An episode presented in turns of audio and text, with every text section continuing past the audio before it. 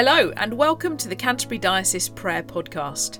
It's Wednesday, the 23rd of March, and in our calendar of prayer for today, we pause our cycle of praying round the churches in the diocese to do some Lenten listening and discerning.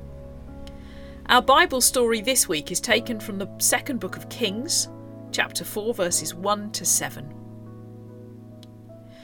This week's scripture reflection introduces us to another woman who had lost her husband and who now faced crippling debt. There was provision available for her. There was a miraculous outpouring from heaven to meet her need. But she could only access it through the generosity of her neighbours who brought her their empty jars to use. It may feel as though all we have are empty jars, but in giving them, might we unlock provision and abundance for others? Gracious God, we give you thanks for the gift of community, for neighbours, friends, and colleagues. Teach us to be generous in the sharing of what we have our time, our energy, and our resources.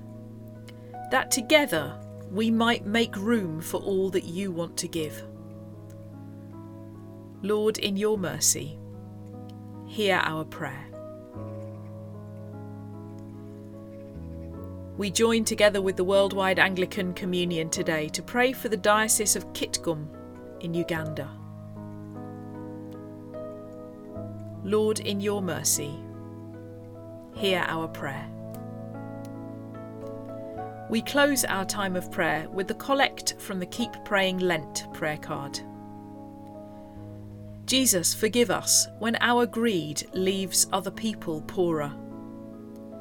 As we grow in our friendship with you, teach us what it means to be generous and help us build the kind of world where everyone has enough. Amen.